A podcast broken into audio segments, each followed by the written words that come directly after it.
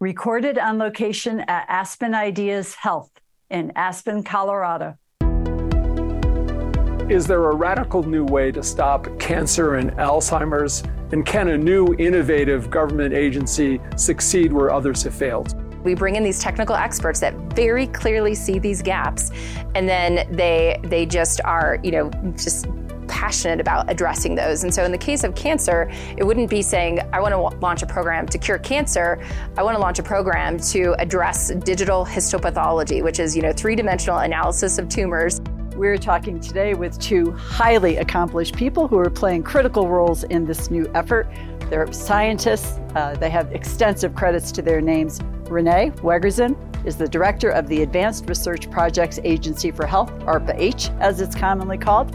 Amy Jenkins is the director of Health Science Futures. There are guests here today at Aspen Ideas Health. We are delighted to come to you live as opposed to our often virtual shows we want um, ideas from across the country, and, and there's great ideas across this country at a variety of institutions. And we want those ideas brought to us. This is a solution for all people. We're not going to get to that solution if we don't have all people kind of bringing us the ideas. And this is Conversations on Healthcare.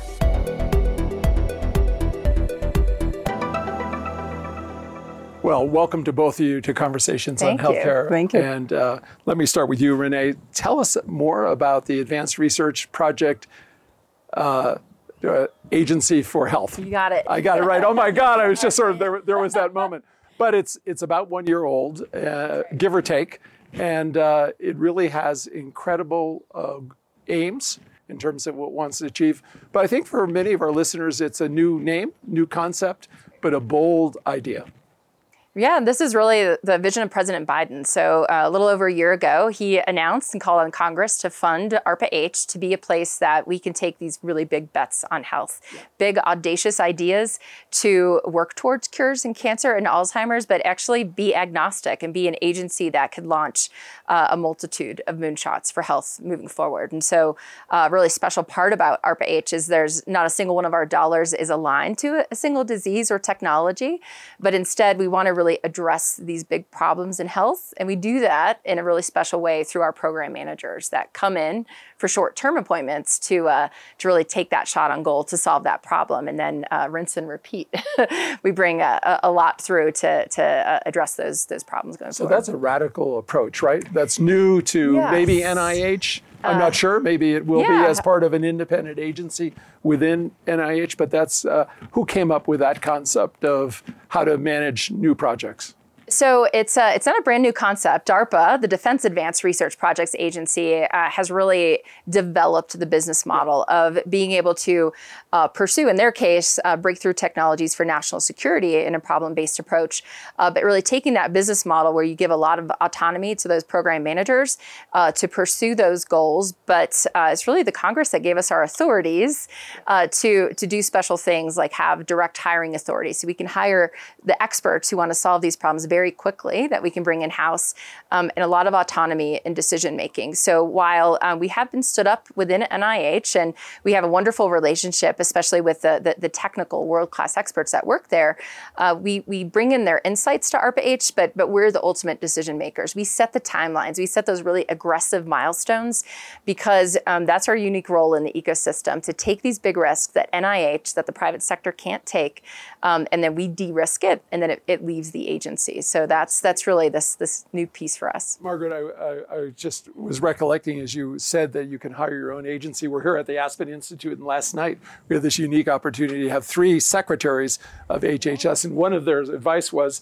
make sure you get to hire your own people, which I yeah, thought I think important. they meant hire and fire your own people was kind of the, kind of the subtitle there. Uh, but you're at this incredibly exciting time, uh, aspirational. The vision is laid out for you and, and such opportunity. Money, of course, matters in these things, and we followed the uh, the progress. I know the president um, originally you had hoped a 6.5 billion dollar budget, and in the end, 2.5 billion. Still a lot of money, but but tell us as you think about what happens over these next couple of years, is it enough to launch the kind of work we know it's going to go on for a long time, but it's 2.5 billion for you to really lay out this uh, and carry out this ambitious agenda you've designed for yourselves, Amy, or I think that the, the two and a half billion is going to give us a great start. We've got program managers here now. We have five program managers that are hired. They're on our website. We have more coming every month. Those program managers, as Renee mentioned, are going to bring in their great ideas, their innovative ideas, and they're going to ask for budgets associated with those. And of course, we're good stewards of taxpayer dollars. We, we scrutinize those budgets. Um, but this two and a half billion certainly is going to get us a good start on this. And we have program managers that already have some programs. And in this round, one of our first programs was announced just over a month ago now, the NITRO program out of the Health Science Futures Office. We're very proud of it and, uh, and an audacious goal to eliminate osteoarthritis or reverse the effects of osteoarthritis. This is just an example yeah. of some of the things that we'll Which be able to do. for those of us getting older. For, you don't know anybody that hasn't isn't going to need a knee replacement or a hip replacement in the future. We haven't mentioned, you know, haven't met anybody out there that says, "Oh, we don't need osteoarthritis reversal." So this is a good example of the types of things that we'll be able to do with this with this funding and in, with these program managers as they come on board. And these program managers, if I can uh, just ask, I went a little bit uh, exploring on this content experts, specialists in the problem, or experts in the management of a research project to get to a certain end? Yeah, or both. Both, yeah. yeah. Program managers tend to be a very unique um, type of person, a very unique personality. We ask for both the personality and the idea. Mm. So they need to be technical experts in their realm. They need to understand this field. They oftentimes are practicing physicians or practicing, uh, you know, professors or have been in industry for many years. They understand the gaps um, in the healthcare system and they also have a real passion and a drive mm, to push yeah. and motivate people. That's one of the most important things that a program manager does. Mm. That I think maybe is some of those little less than tangible, yeah. uh, less than scientific. Can you motivate a community to go out and do something that's audacious that they've never considered doing before? Do you have that personality?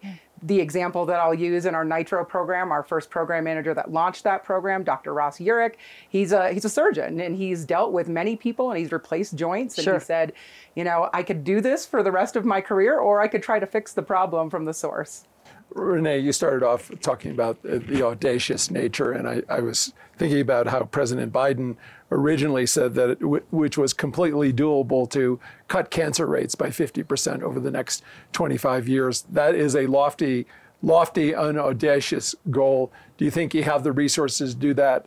And I know you're probably trying to level set what are the expectations for right. the, the general public. Maybe talk about what you think might be realistic to look at and uh, uh, and yet, uh, the president has been such a great champion and spokesperson around the issue around cancer uh, that he's dealt with on a personal level.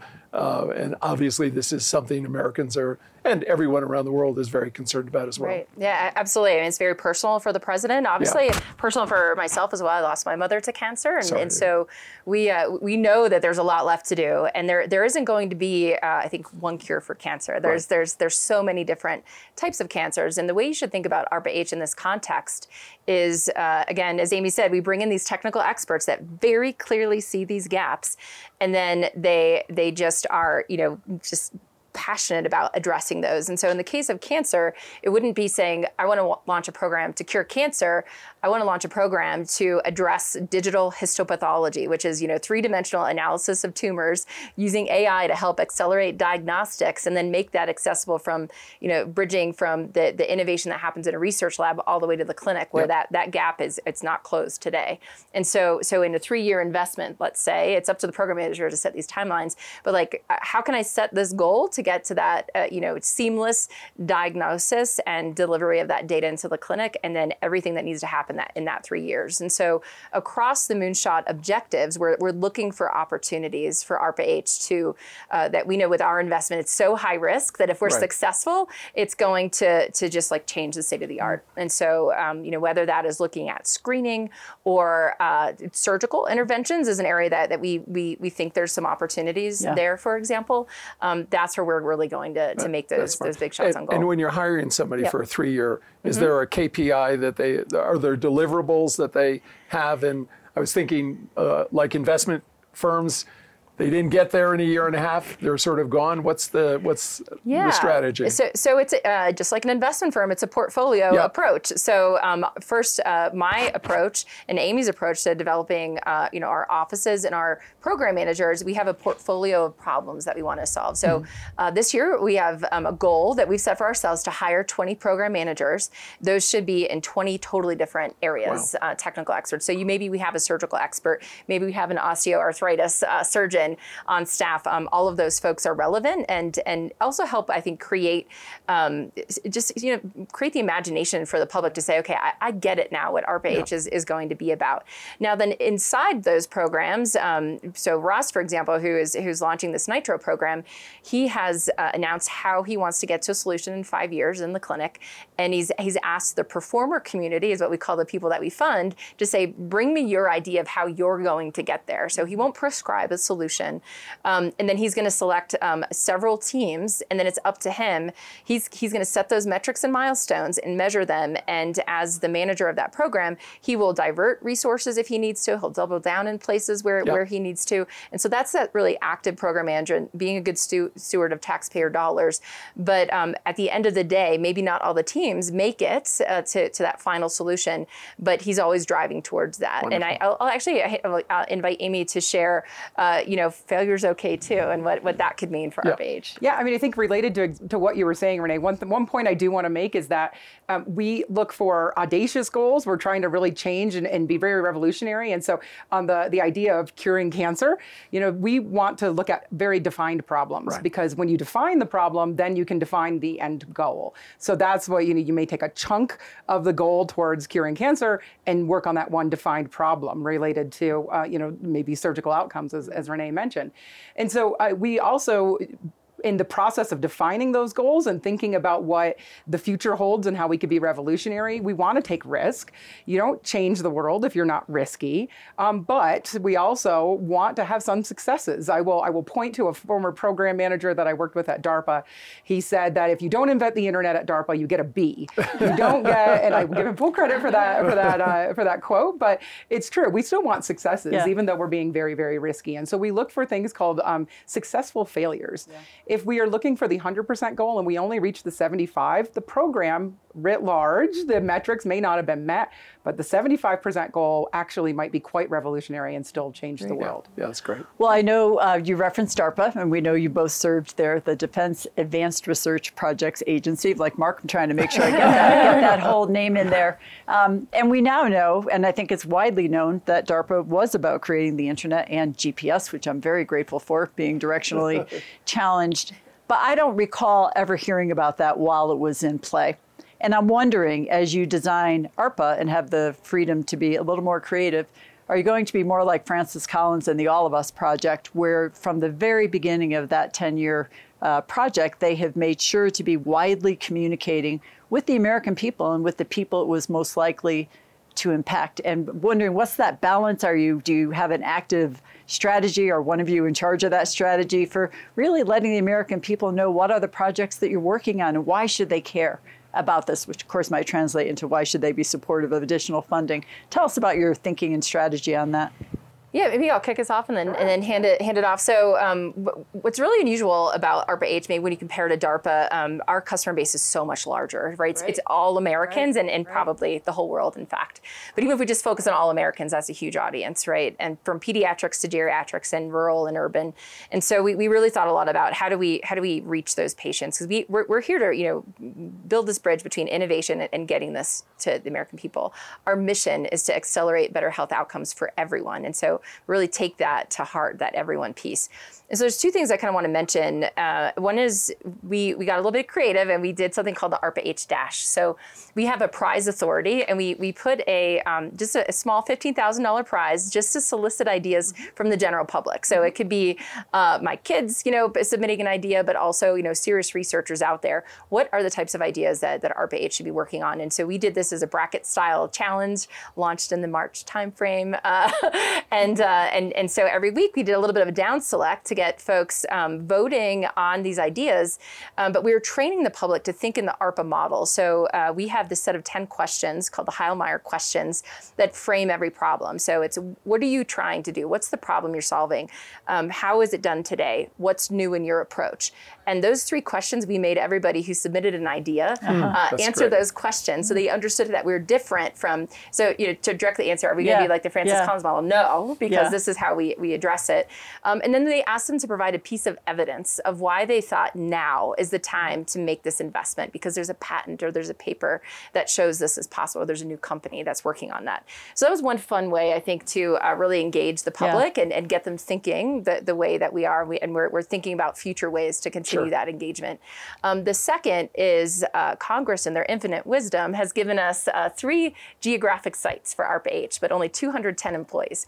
So uh, there isn't any one office or three offices that really represent um, all American geographies that we want to serve. So we kind of struggled with this a little bit. How are we going to really reach all Americans? We have such a small footprint.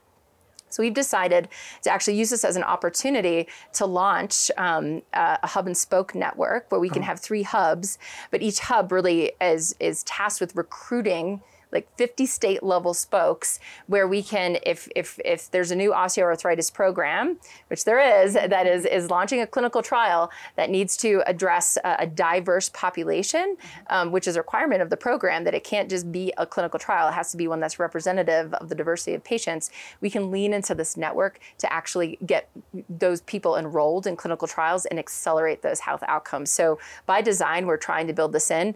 And the way we've been describing this is uh, yes the internet came from darpa it was called the arpanet the original four Yeah. nodes that was so this is the arpanet for health and so this is a connection of people of institutions to, to really come together and, and serve ARPA-H. and so that's our latest Sure. experiment That's but I'll. I'll, i know there's other ways we're reaching out so i'd love to hear Well, how and, think and we, about it. we absolutely want um, people to know what we're doing. So, uh, unlike DARPA, we don't maybe have that mystique, and we don't want that. You don't mystique. have defense in front of Right, your we don't have a defense in front of it. Although DARPA was very open as well. We want to be very open. We want, frankly, we want patients, we want advocates, we want doctors, we want healthcare providers to be talking to us so that we know what the problems are. We don't want to do this in a bubble in a, in a building in Arlington. Um, we want to ensure that we we know what the problems are, and we will go out into these communities. We have what we call uh, PM excursions, and so the PMs will go out and immersion experiences. They'll they'll spend time in these communities so that they understand what the problems are, and so that they can think about what their next program might be. You know, if it's osteoarthritis today, maybe it's something completely different uh, tomorrow, and so we want I, we want those interactions. The other thing I will say is that um, while a lot of folks say, you know, you, you mentioned how DARPA invented the internet and did all these things in GPS, and we didn't know about it. Um, you know, I don't know that DARPA knew about it when they were doing it. That's right. You know, they, they didn't know what, what, Sure. what this was going to become. And so a lot a of the things point. that we're, we're funding and that we're the advances we're making, we may not see the, the fruition of that for, for 20 or 30 years, but we're laying the seeds, um, particularly in the Health Science Futures Office. That's really our, our, our goal in this ecosystem is to lay those scientific and technological seeds so that we have these great advances in the future. And so you may never, you might not even know that the imaging device that's going to be used on your grandchildren and my grandchildren was a seed that we laid in the Health Science Futures Office uh, in the next five Well, years. that's great. Margaret, I so much like the idea of the prize. I'm a Trekkie, and there used to be a tricorder Right, prize. yeah. So, you know, you may have to sort of think about, am I going to do a Sheldon Award or something for young people to be thinking about that? But I want to just pull the thread on the issue around communication because it's not only the American public, but you have Congress. Right, Uh, yeah. And you have a change in Congress that has happened. You've got some people who voted for uh, this legislation uh, and yet had reservations about its location in NIH. What's the general communication strategy around Congress? Because this is such an important program. Right. We don't want it to be. Uh, we want it to be bipartisan. Right. And I'm sure you Must want be. it to be Yes. bipartisan as well, and why that hub and spoke model makes sense. What's happening on the Hill around this? What do you need to do? You're both knee deep in the let's produce something, but you also have uh, responsibilities to make sure Uh, that Congress and the government right. is supportive. Yeah, so um, you know, we didn't have our authorities when I walked in the door, Yeah. and so uh, it was a little bit of a risk taking the job because, as you, you heard in the panel last night, there's certain things you want must-haves for to, for being successful. And so, uh, the first three months that I was at ARPA-H, I spent a lot of time on the Hill, meeting directly with members and their teams, and just letting them know, you know, when, when I'm not here and you're in a room and you're talking about ARPA-H, these are the things that you cannot compromise on, and and here's why. Sure. And uh, I, I always had listening ears for every member that I met, regardless of where they were from and, and what party. And at the end of the day, everybody wants ARPA-H to be successful. They may have a slightly different vision and passion for, for what they, they hope that, that we invest in.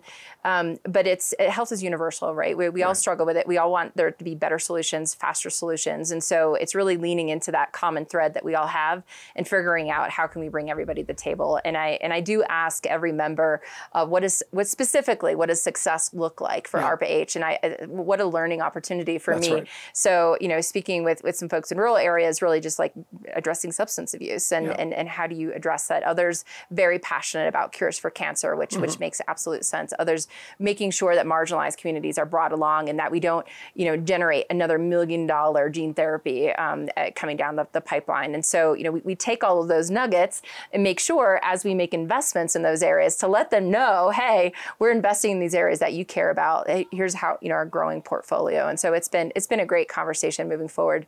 Um, everybody does want ARPA H in their in their district right. or their state.